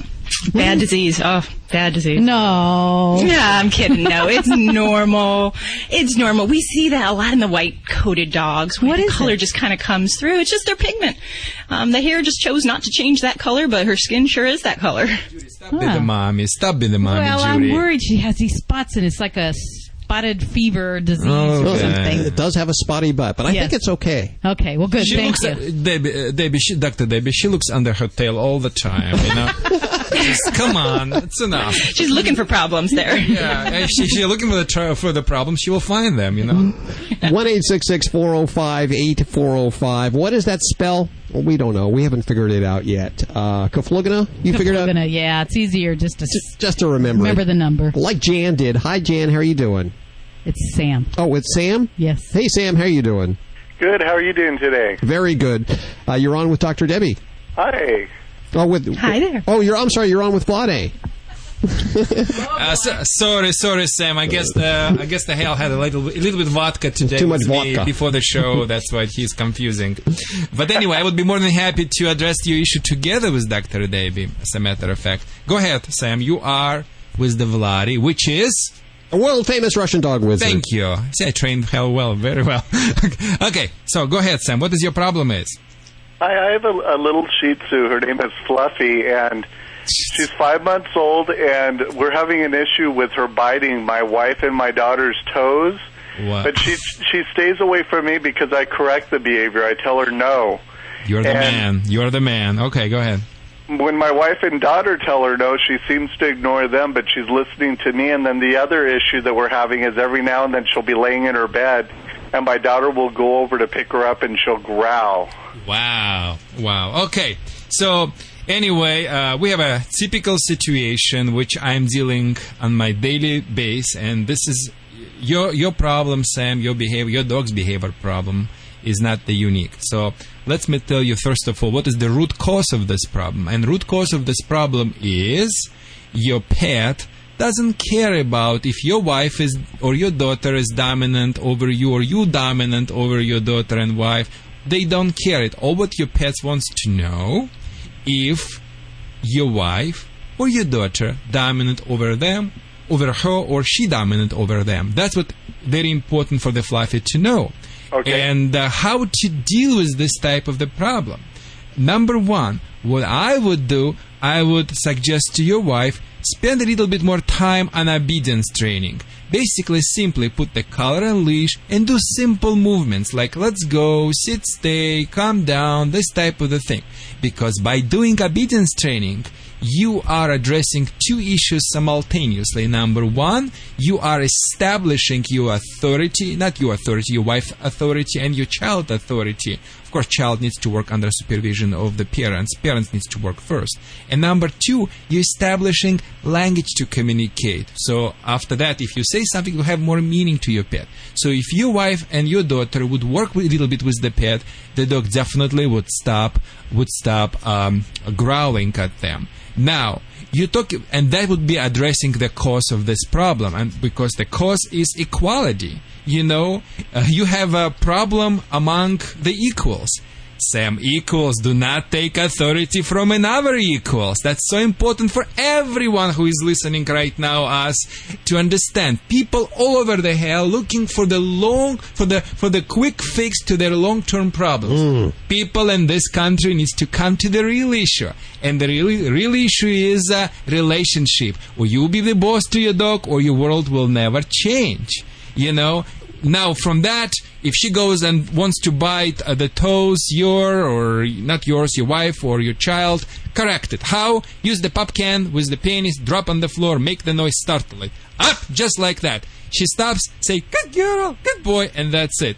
Listen uh, Sam, I would like to send to you some little gift by the company OxyFresh. I'm not sure if you are cleaning and the doctor uh, Debbie will, will confirm how it's important to cleaning the pet's teeth and uh, you know it's Oh, a, yeah. it's a very important and I, I'm going to send you the Um, oh, that's a pretty nice package. I thought you were very going to give nice that to me. You're you're going to actually give it to him, huh? Yes, I can, Okay. I, we can clean your teeth later on. So it's a, it's a great Good company. dental care. Yes, by company Fresh, and it's oral hydrogen solution, not just the toothpaste. You can also add it to the dog's water. The dog gonna drink it, have no taste, no chemicals. It will have a wonderful um, flora in the stomach and uh, wonderful flora in the mouth. Oh, you made out, Sam. Thank you very much. So, uh, so we're gonna put you on hold. Give you, please, give us your your address so we could ship it to you. Now, uh, can I ask one more question? Thank you. Uh, go ahead, Sam. If if the, if for some reason you know the pop can doesn't work, they sell a product called Bitter Apple. Hmm. Is, is it okay to, to get that and spray it and put it on your toes and with, with the no, dog? no, that's not good. You know, listen, Sam. You have to listen to me. Whatever I say works, and if it if it doesn't work, it means you're just giving to your fluffy two dollars ticket for a speed violation. Be more assertive in your life. Be the man. Be the alpha male, and your wife needs to be, needs to learn to be alpha female. Okay, so drop it uh, str- on the floor and make the strong sound. Ah. Boom! Just like that. Surprise it. It's gonna work, I promise you. That thing which you just mentioned, it will never work. Okay. and if I can interject one thing about Shih Tzus, um, you know, this whole problem sometimes gets into that vicious cycle that Vladae has mentioned. And Shih Tzus, sometimes I see at my office, they can have the biggest dominance problems. Little dogs with very big attitude. So you you really need to take his advice. Jump on this now because a lot of times it becomes a heartache when they get a lot older and they've established these patterns and they just don't become the pet that you remember. Thank you, Dr. Debbie. I'm not racist or breedist or, uh, you know, f- but you know what? I gotta tell you, the, the Shih Tzu have a problem. They, they do have a problem and, uh, with the Shih Tzu, early see, early deal. That's important. Thank you so much for calling us. One eight six six four zero five eight four zero five. It's the Animal Radio Dream Team. You're listening to Animal Radio. You can learn more at animalradio.com. Log on, learn more. This is an Animal Radio News Update. Hello, I'm Kay Brown reporting for Animal Radio. An American dog napper has had a change of heart, returning a three month old Oliver Springs Chihuahua puppy just two days after it was stolen. The little dog, called Tinkerbell, was given to nine year old Casey Bradshaw to help her recover from open heart surgery, but was nabbed by the thief while Casey and her mum were picking up her birthday cake. The family feared the worst, but after local TV broadcast surveillance video from a supermarket clearly showing a woman carrying the dog, police received a phone call letting them know where they could find little Tinkerbell. British cat owners are being warned to take extra care over fears that someone may be deliberately poisoning felines with antifreeze.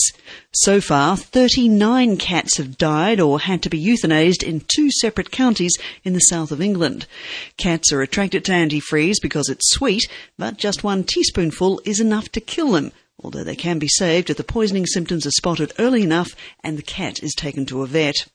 A teenage girl in the far north of Australia is having trouble sleeping ever since she recently awoke to find a snake had slithered into her bed, wrapped itself around her neck before biting her on the arm.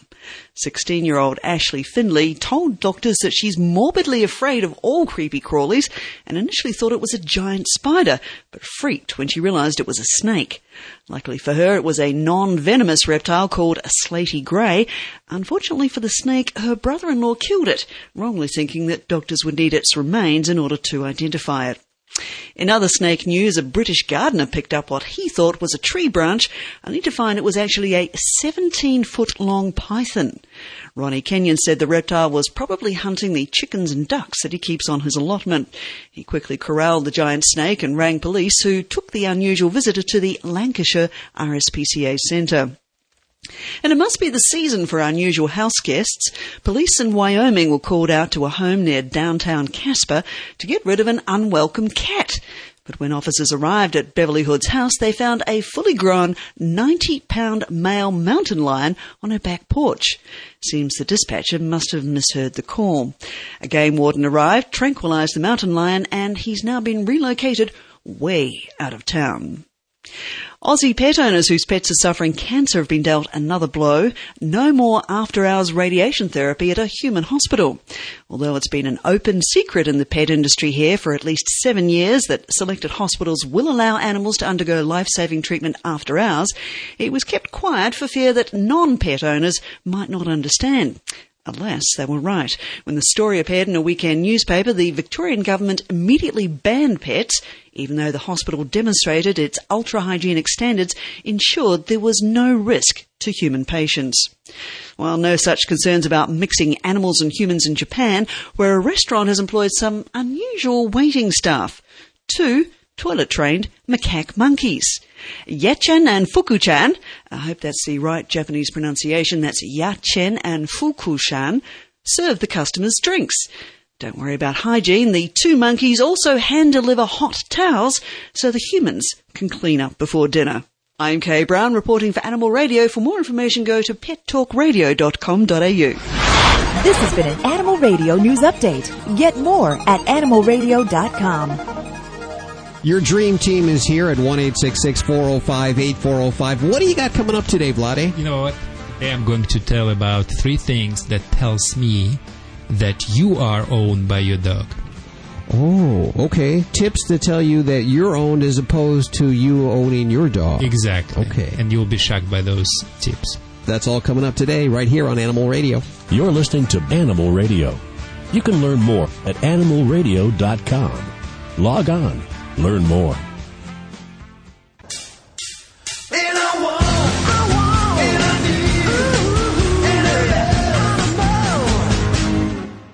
Vinny Penn coming at you on Animal Radio, your resident party animal. I want to dedicate uh, this episode of this installment, rather, of Party Animal to uh, my beloved dog, Cruiser. Uh, Cruiser was a mini schnauzer uh, that uh, was in our family for a dozen years. Uh, still can't even think about him uh, without getting a little bit sad. And I'll tell you, I got family members, human family members who've passed away who I think about and don't feel really anything. But Cruiser still makes me sad. And uh, the other day, a friend of mine uh, had to put his dog to sleep, um, and it was very difficult for him. And we were at the bar having a couple of drinks, bunch of people sitting around the bar, and I told him that I knew where he was coming from. I was trying to empathize. I told him how difficult it was when we lost Cruiser. All of a sudden, people start chiming in with their dog death stories. And it got me to thinking, why, why are dog owners and cat owners and, and, and pet owners in general competitive with death stories? One complete stranger said, you guys think you have it tough. I had to kill my dog myself, shoot him in the backyard. Now, one, I don't know. This guy might be in the witness protection program for all, I, you know, for, for all I know. Uh, why he would admit that is beyond me. But I've noticed that dog owners, in particular, even more than cat owners, they are competitive with death stories. They could hear you give it. This has happened for years. The biggest. Oh, I remember the morning I got the phone call that we had lost Cruiser. Cruiser, of course, was in the uh, the hospital for a few days. In the end, it was a devastating. I had to go and tell the rest of my family. Whenever people overhear that, they're like, "Oh, that's awfully sad. It's got to be difficult." You know, I ran over my dog in the driveway with my own car. What? Why are you competing with my dog's death story? Why do people do that when it comes to their pets? You're, you're, you're not going to top it. Well, maybe the guy who ran his over in his driveway, maybe that tops it. Vinny Penn, party animal. Although, not really a party installment, Animal Radio.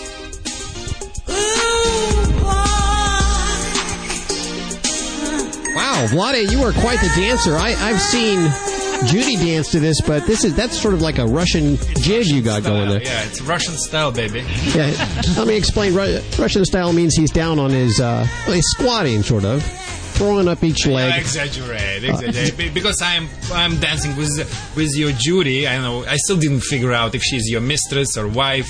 You know, you get jealous, and what that's what you were just kind of backstabbing me, right? No, she just really just gets me coffee. Isn't that pretty much what you do? Yeah, that's my job here. 1 405 8405. It's Animal Radio, by the way. Guido saying, tell them it's Animal Radio. Every once in a while, throw in the name of the show. So there you go. It's Animal Radio, 1 405 8405.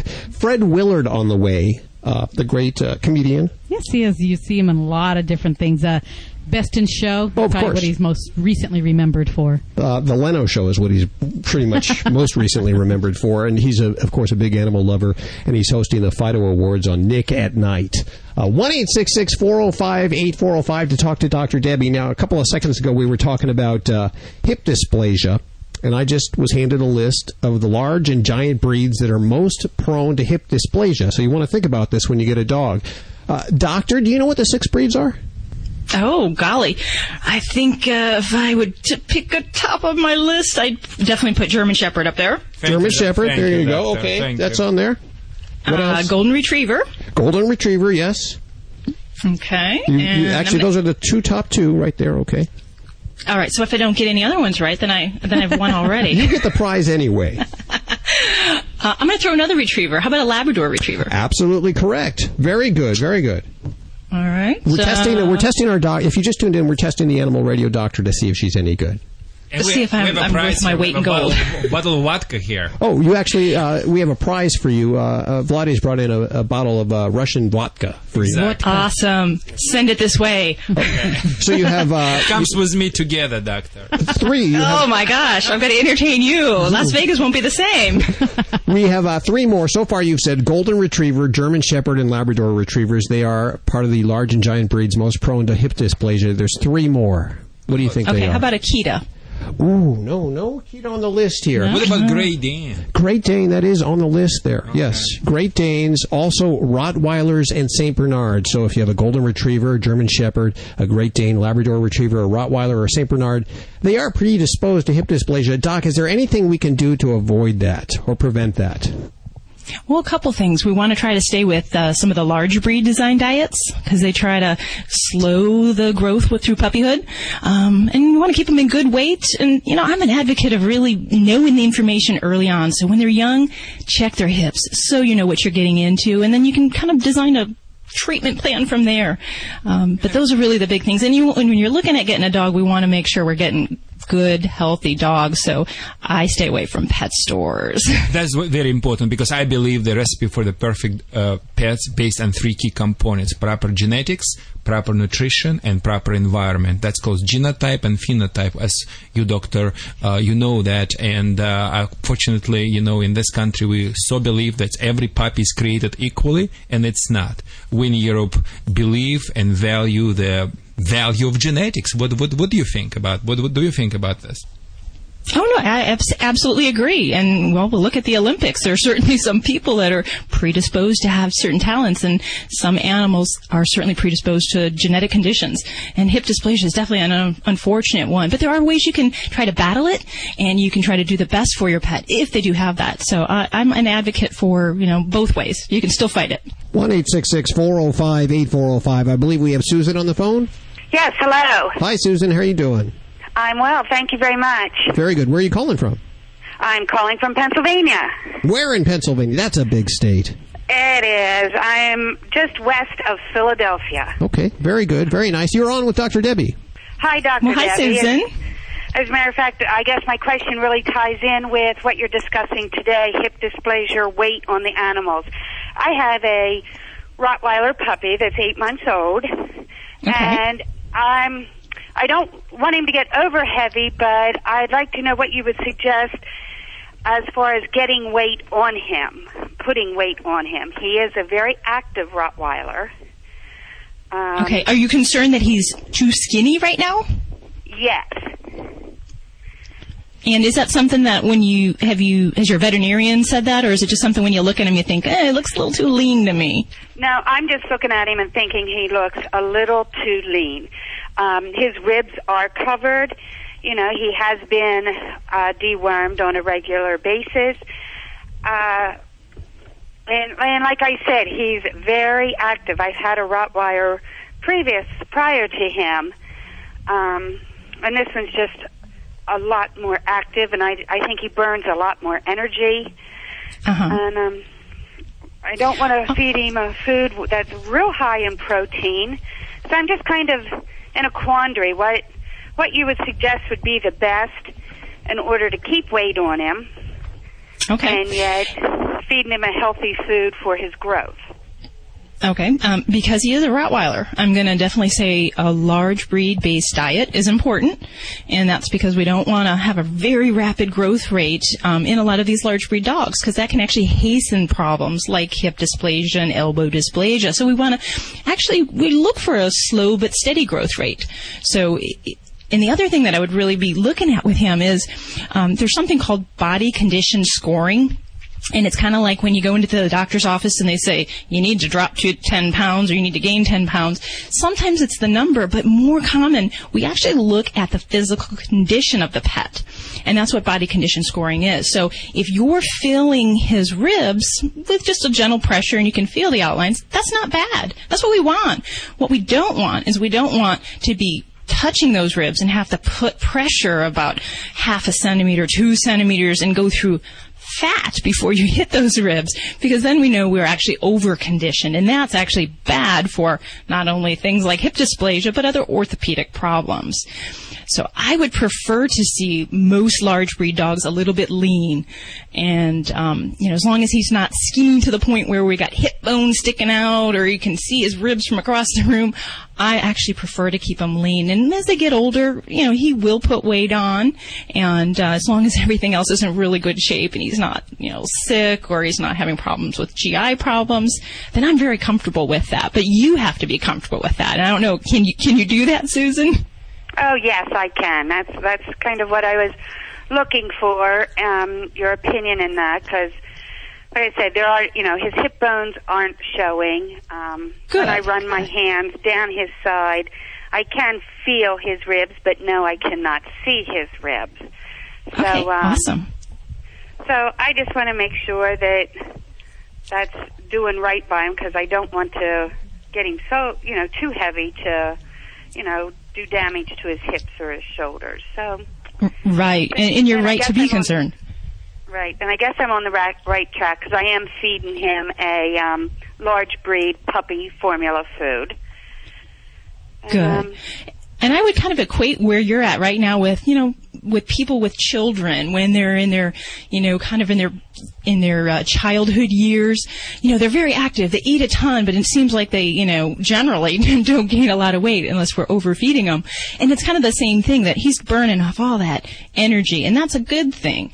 And um, I, I think that you're you're good to be concerned about that, but it doesn't sound like we're too worried that we're really getting too um, too lean. And we got to remember, in America, everyone gets used to seeing kind of pleasantly plump dogs. And then this is a problem with our society. We really get used to seeing the slightly fat dog and thinking that looks normal.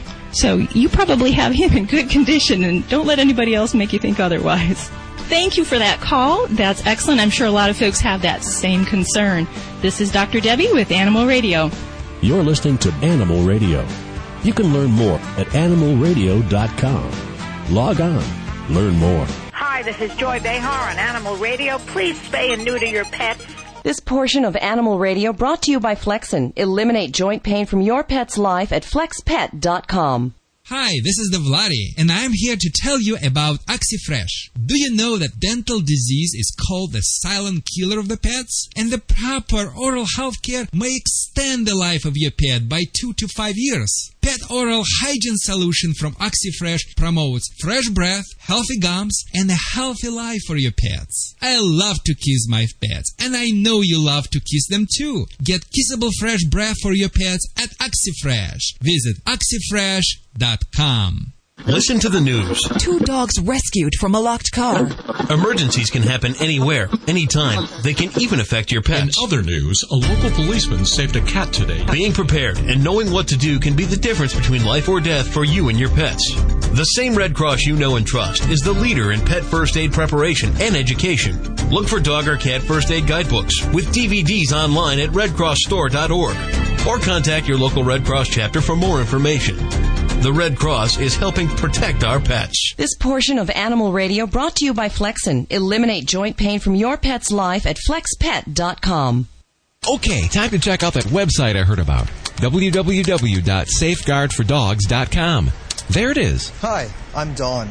The virtual host is a nice touch. It looks like these links and videos cover everything a dog owner might want to know about intestinal worm infections and how to prevent them. Hmm, here's a savings coupon for Safeguard Canine Dewormers and even an online reminder service. Better bookmark this one www.safeguardfordogs.com. Every year, there are millions of pets in animal shelters across the country just waiting for a loving home. I'm Mike Farrell with a very simple message. If you're thinking of getting a pet, please adopt.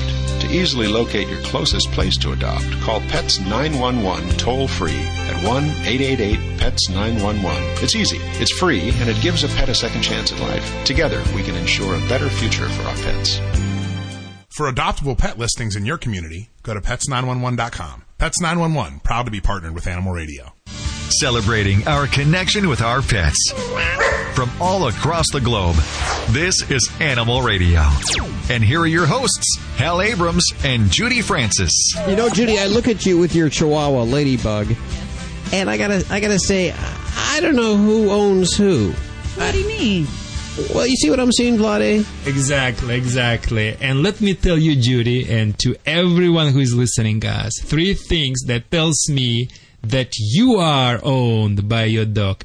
If your dog takes you for a walk, mm. if your dog think you are his bone that needs to be guarded, mm. shows protective behavior. Well, around she you. totally does that. yeah, she she does. started to growl a little bit when Yes. I approached you to hug you. If your dog eats first, see, Ooh. I just noticed. So you gave to your puppy some kibbles and Yes. such and such. Did you eat it before? No. You know the thing is, your dog should see that you are eating first. Alpha always eats first. But she's just a baby, and I, thought, I know, you I know. Well, that's the best time to teach them, though, right? Exactly. This is the best time to do it now because otherwise we can have a problem down the road. It's interesting enough. Once I approached to one household and I had a couple of guys lived together and they had a big Great Dane. Uh-huh. So their complaints was, Vladae, we, we cannot even eat in our house for the last several months. We're always eating in the garage area.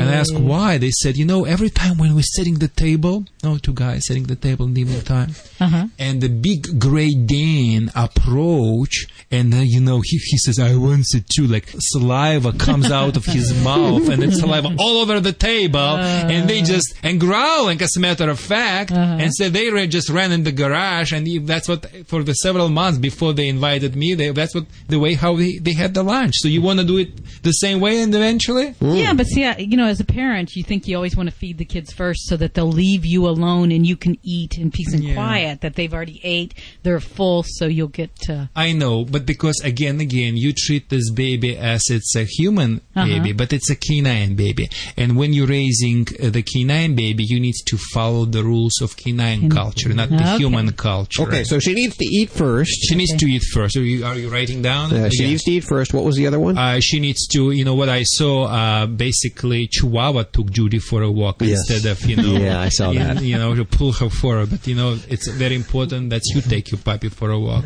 So Uh-huh. puppy, whatever puppy wants to run, and you say, okay, well, you were chasing her around instead of, instead of her chasing you around. Mm, okay, and the other one? And another one is, you know, you should never allow her to growl when somebody approach to you. How do I stop that? Uh, how else? Just clap your hands and just say, ah, hey! See, look at that. She, she, just looked, she just looked up at the microphone. there. She looked up Exactly, exactly. See that that's that's important for you, you know. So make sure uh, don't allow the dog think you're his her bone. Uh, okay. Because a lot of people think, oh yeah, my dog just growling when somebody, boyfriend or girlfriend is approaching. I Uh-huh. guess, I guess uh, the do- uh, I guess the dog uh, shows protective, protective behavior over me. I say, ah, ah, ah, possession. The dog think you are in his possession or her possession because you know that's what the dogs think. Uh, they, they Ah. are they are showing that possessive behavior of their bone or the human. So they're not being protective; they're being possessive. Yes, because, because you are supplying all the resources, vital resources for the puppy. So basically, your puppy wants to bite me because he afraid. You know, you know. You're going to take some of those exactly. away. If I if I do something to you, he's not going to survive. Hmm. Think about that right now. Do you own your pet, or does your pet own you? One eight six six four zero five eight four zero five to talk to Vladae, the world famous Russian dog wizard. Every once in a while, there comes along a special group of animal lovers that stands strongly in defense of the voiceless. Animal people. is that newspaper for people who really care about the animals. Animal People's published 10 times yearly. The publisher is a nonprofit corporation dedicated to exposing the existence of cruelty to animals and to informing and educating you so that animal lovers worldwide can eliminate such cruelty. Your subscription is $24 a year and is 100% tax deductible. Get Animal People's fair and accurate investigative reporting from the industry watchdog. Visit our website at www.animalpeoplenews.org. That's www.animalpeoplenews.org to subscribe to the news for people who care about animals. Animal People. Subscribe today at www.animalpeoplenews.org. Celebrating our connection with our pets. From all across the globe, this is Animal Radio. And here are your hosts, Hal Abrams and Judy Francis. A blue singing beagle. Yes. Wow. A bulldog who can skateboard and flush the toilet. Oh, now I want to see that. A Jack Russell who can jump rope. Wow, these are all finalists in the first annual Worldwide Fido Awards on Nick at Nite. Yes, Nick at Nite. And our friend Fred Willard is back. Hey, Fred, how you doing? Well, I'm fine, and I'm as excited about seeing these uh, animals as anyone. I, I haven't seen them yet. You know, I'll see them sun, uh, Friday night. They're taping it Friday night, and it'll be shown Sunday, and it's going to be something. And there's the uh, owner dog look-alike contest. Yeah, it sounds good. Now, are you calling from a toilet? It sounds like you're calling from a toilet right I now. I am in the toilet. You know, my schedule is so tight. They gave me. oh, hello. That's much better. There you yeah, are. they have a toilet at men's room attendant. I'll get you on the way out. Thank you. we told the flushing till the interview. No, I'm, I'm over at TV Guide and Network, and they're in a room, and I said, "Do I just talk in there? You know, it's a new thing. Like a, is this better? Yes, that sounds much, better. You. Oh, good. Well, welcome back. So, how are you doing? The last time we spoke to you, it was for, uh, I believe it was like Canine Film Festival in San Francisco. How did that go? That was just wonderful. That was great fun. It's, um, I think they're doing another one like in February or March, so I'll, I'll go back up for that. So that was that was great. Everyone loves dogs. Now, tell us a little bit about this show. Well, this is the first annual uh, Worldwide Fido Awards. I guess they're going to have all these uh, unusual dogs, the world's cutest dog. Uh, we're going to have Kevin Nealon is going to be one of the judges, uh, Vivica A. Fox. Uh, the lovely Kristin Davis is going to receive an award for dog's best friend or animal's best friend. Uh, Perez Hilton will be on with telling us any gossip about dogs. Uh, and they're going to have the outra- most outrageous dog. I can't imagine what that is, but that'll be fun. Yeah, have you heard? Has anyone told you anything about any of the dogs yet? Do you know anything? No, just no. what's what's been what you just said at the beginning of the show. You know, a dog that can uh, flush the toilet and a dog that can walk up the stairs backwards. So um, we'll see it, and we'll see if they can do it on camera. Uh huh. What do you think your criteria will be for the most outrageous dog, or do you sort of got to wait to see what's going on there first? I can't imagine. I imagine. Uh, uh, the owners will make them up to look kind of outrageous. I don't know, of a you know a mohawk uh, haircut or something, or uh, an extreme dog. But one thing about dogs, when they're on the camera, you can't take your eyes off them. You don't know what they're going to do. No. Yes. Even if they collapse and lay down on their side, they don't want to do anything. You, you can't uh, take your eyes off them. So it's going to be fun. Do you have animals at home? I think the last time we we spoke, you said you couldn't uh, you couldn't afford it or something like that. Couldn't afford it, right? We're eating cat food. I mean, uh, which is not that bad actually, but because we have cat food helper. It's a, no, I, but uh, we have a uh, a cat that's kind of adopted us. I don't know if she was uh, abandoned in our neighborhood, but my wife loves cats. I'm slightly uh, allergic to this one, but it's a sweet cat, very friendly cat. We don't have dogs, um, but I love dogs. I think my favorite animals are dogs. Hmm. And why's that? Uh, just that they're so friendly. They wag their tail. You know, man's best friend. Did you have dogs growing up? I, as a little boy, I had a little puppy. Its name was Bingo. I, I remember the, the, it, it snapped at me once, and my father got mad, and I, I said, "Oh, please don't get mad at him." And one day we were out front, and he ran across the street. I swear he ran right under a car, and he survived. And my father said, "That's it. We're finding him, uh, you know, a nice couple who lives out in the farm." So, and they came, and they were a very nice couple. And I said, "Now, can I come out and visit him every week?" and they said, "Oh yeah." And I never, I never went to see him, but I still remember him. He's a cocker spaniel. I love. They're just cute little dogs. Well, this looks like a fun program, and I'll tell you, it's something something really needed now because you just turn on the TV and all you hear about is the bailout and uh, That's right. that whole Yeah. thing. You know, I had retirement funds for all my cats, and they lost it. And, oh, that's uh, sad. What are they going to do? Are they going to have to keep? Um, you know, I don't know. They're going to Yeah, sponge off yeah. us forever now. yeah, How about you? Is it affecting you at all? it's driving me nuts because all they do is talk about it, and um, can't keep your money in a mattress. But then your dog might get it. Yes. Uh, TiVo this if you haven't, uh, if you're not around for it, at 8 p.m. Eastern and Pacific on Nick at Nite. No, it's not uh, any of the other channels that you would think it would be on. It's yeah, the, you'd think there's an Animal Planet or something. But You would think. Nick at Nite, does they're a good network to be involved with, and I just did an interview here at TV Guide Channel, so I'm here with all the celebrities. I'm here at the uh, Kodak Center. Ooh, very yeah, cool. that's fun in the heart of Hollywood, and this is a Does it really smell like Ryan Seacrest there? I've met Ryan Seacrest. He's always been very friendly to me. Um, I've never, but uh, all joking aside, I'm really up for this because I love dogs, and uh, you know, I did uh, Best in Show, the Christopher Guest movie. yes. Oh, how could you forget? Yes. And, and since then, I get a lot of offers. Oh, come on, we're having a doggy contest. You'll come on and do all your crazy lines. But it's not that easy. You know, I was playing a character then. But when it, when Fred Willard is saying some of these lines, people can say, "Well, boy, what a jerk he is." But this is going to be fun. I'm just the host, and um, that's what I got to get—a nice hosting job. Because with all this reality TV, you know, since the writers' strike, I got to come up with a game show or just hosting. Yeah, A lot of people don't realize that's still going on. Not the actual strike, but they, they still they don't have a settlement still. Yeah, and now they're calling for a strike. Which what what better time to go on strike? Yeah. Uh, maybe we could strike like on Christmas Eve. I don't think anyone wants a strike. It cost Hollywood too much. Uh, the last one was uh, two point six billion dollars. Oh, good lord! Oh Look. my gosh! Yeah. Well, and what- I was doing that series back to you that was suddenly interrupted. Yeah. Uh, and we were all trying to say, now what are we striking about? Remind Yeah. us. It's so silly, so silly. Well, you know, I hope we don't go back that direction. But as I said, this will take our mind off it. The Worldwide Fido Awards, uh, now we're on Sunday night. Yeah. first annual. First annual, so we expect lots more. Hosted by our friend Fred Willard. Uh, check it out in TiVo It. Fred, thank you so much for joining us today. It's always a pleasure. Thank you.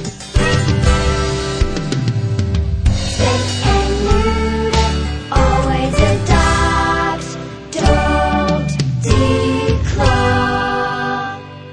This is Animal Radio Network.